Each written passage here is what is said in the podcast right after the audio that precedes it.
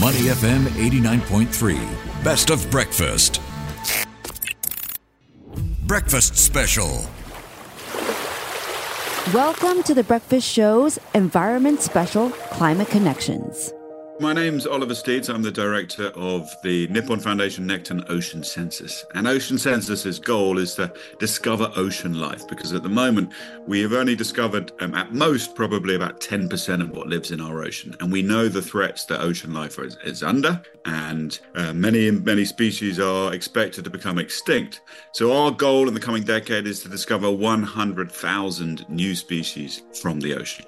Uh, well, prior to setting up Nekton um, and now Ocean Census, I was a journalist for many years. And the transformative change occurred when I met with a chap called Professor Callum Roberts. And meeting with him and reading his book called um, The Ocean of Life I came to a realization pretty quickly that the ocean is, of course, the most important part of our planet. It's our life support system on our planet. It's also the least known part of our planet and the least protected part of our planet.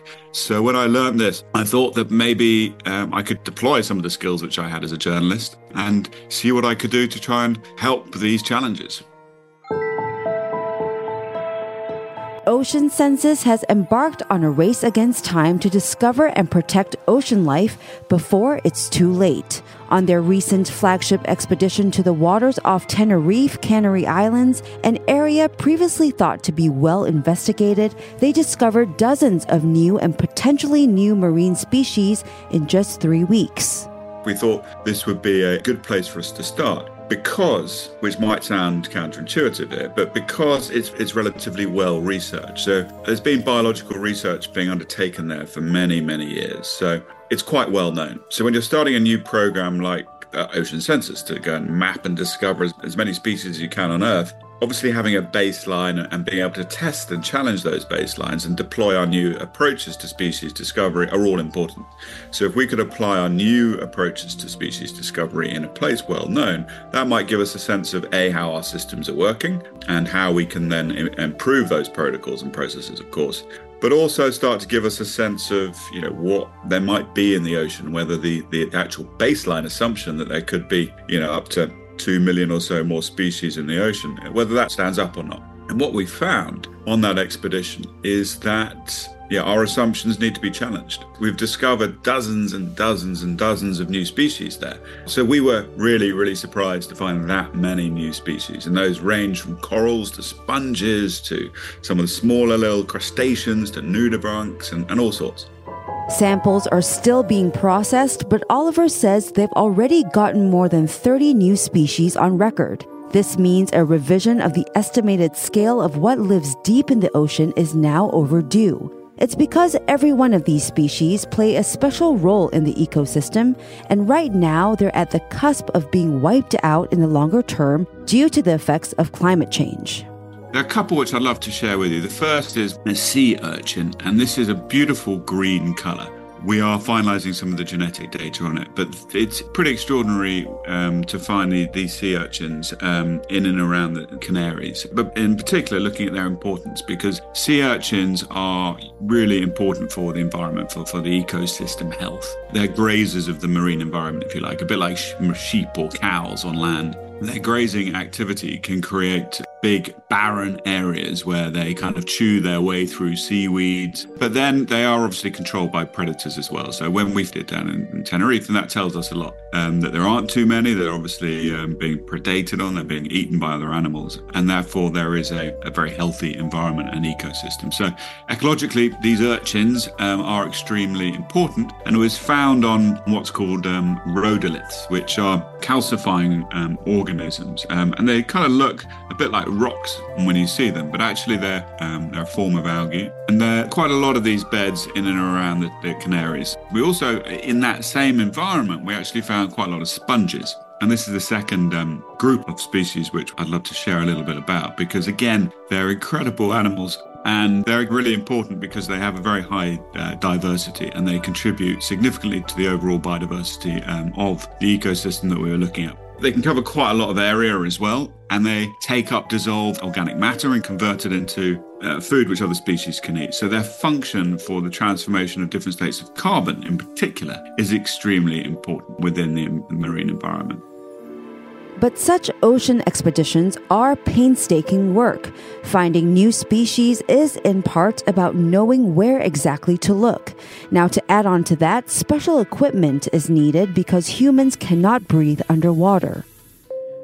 Uh, it's very challenging. It's hugely challenging to try and sort of go beneath the surface, even if you're a diver or to go in submersibles or use subsea research equipment. Every 10 meters you go down, it becomes another um, atmosphere of pressure. So if you're down at like 4,200 meters, which is the average depth of the ocean, you've got 420 times the amount of pressure that you have on the surface. So there's only a certain number of pieces of equipment that can really get down there and do the job. I mean, it's like trying to find a uh, matchstick in a haystack in some regard, but the way in which we undertake it varies depending depending on the area where we're operating. So for Tenerife, we had two major ways we were sampling. One was using a submersible called the Pisces 6, which has the capability of going down about 2,000 meters, although we're just focused on the top 300. And then also using divers, technical divers that could descend to depth. So what we did first of all for the submersible side is to look at the bathymetry, look look at the, the, maps which we have of the area around Tenerife which we wanted to sample on, and start to see okay, well what do these maps tell us? You know, where are the canyons? Where are the, the little hills? Are there uh, undersea mountains?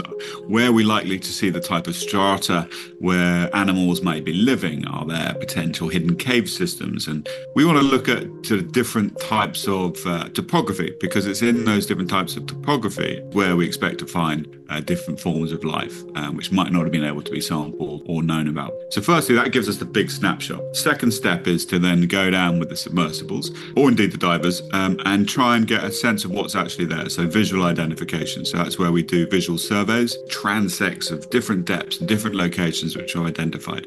Then we can assess that video um, with expert taxonomists, with expert um, biologists, and say, look, you know, what are we looking at here? What's new? What isn't? Are these important areas? And then once we've done that assessment, we can then go back and say, right, these are the particular species that we want to try and look at. And then we try and physically sample them using from the submersible with a manipulator arm, which then goes into a biobox and they're brought to the surface. Identifying species after they're retrieved is no easy task, too. And that's because in many cases, we're talking about organisms that are only visible to the naked eye when magnified. And to cope with that challenge, Ocean Census is using revolutionary advances in cyber technology, which combine high resolution imaging, sequencing, and AI so that they can identify new species at speed and at scale. We are in a biodiversity crisis. We're living in the Anthropocene era where scientists are telling us that we're going to lose the majority of life of species that we know of and species that we don't know of, life on Earth, essentially number one is we've got to discover these species before they're lost, obviously. But number two, you know, we need to try and harness and understand what lives in our oceans so it can help support and sustain life going forward. You know, there is so much that we can still learn about what lives in our ocean, which can support fundamental science and fundamental understanding of life on our own planet. Uh, for example, ocean life is critical for regulating and supporting climate regulation or oxygen production or food production, food security for billions of people, for finding new medicines to be able to tackle disease. So on and on it goes in terms of the use and the importance and the ap- application of ocean life. Um, and the reason is is that you know we've had life in our ocean for three times longer than we've had on land. It represents four billion years of our evolutionary heritage species which live in our oceans now have obviously evolved from those very early forms. And we have far greater diversity of life in our ocean than we do on land. We know that, that life in the ocean makes all life on Earth possible. We also know that that life is under threat, like never before, uh, during this Anthropocene era where um, in particular, fishing, um, global warming, ocean warming, and other aspects are, are causing those changes. So, yeah, it's a critical time to advance our knowledge and understanding of ocean life.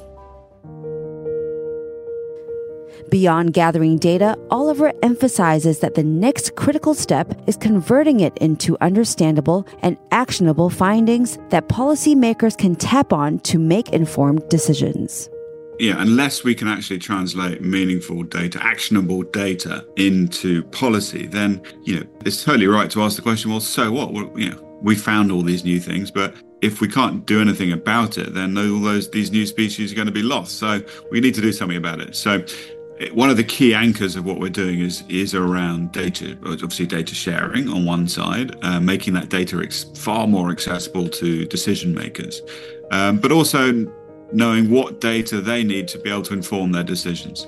So, one of our, our data partners are the UNEP, WCMC, based at the University of Cambridge, um, and they are tasked with exactly this challenge.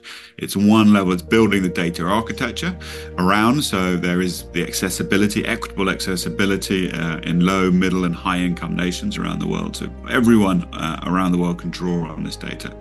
Uh, and number two is to ensure that the, the, data is aligned to the policy outcomes, which are the, policy makers, uh, decision makers, conservationists, scientists, and others all need. So we need to step towards it. We need a know, we need a body of work. We need a wealth of information where the data can become useful. So yeah, we're a couple of years away from that. Of course, we need to really build up our, our inventories and prove that we can discover ocean life at speed and scale. Then hopefully we can start contributing data at the scale which is needed. But at the moment, we are building the architecture around that to ensure that we're able to ensure those outcomes can occur. That was Climate Connections on Money FM 89.3. To listen to more great interviews, download our podcasts at awedio.sg or download the AWEDIO app. That's A W E D I O, AWEDIO at the App Store and Google Play.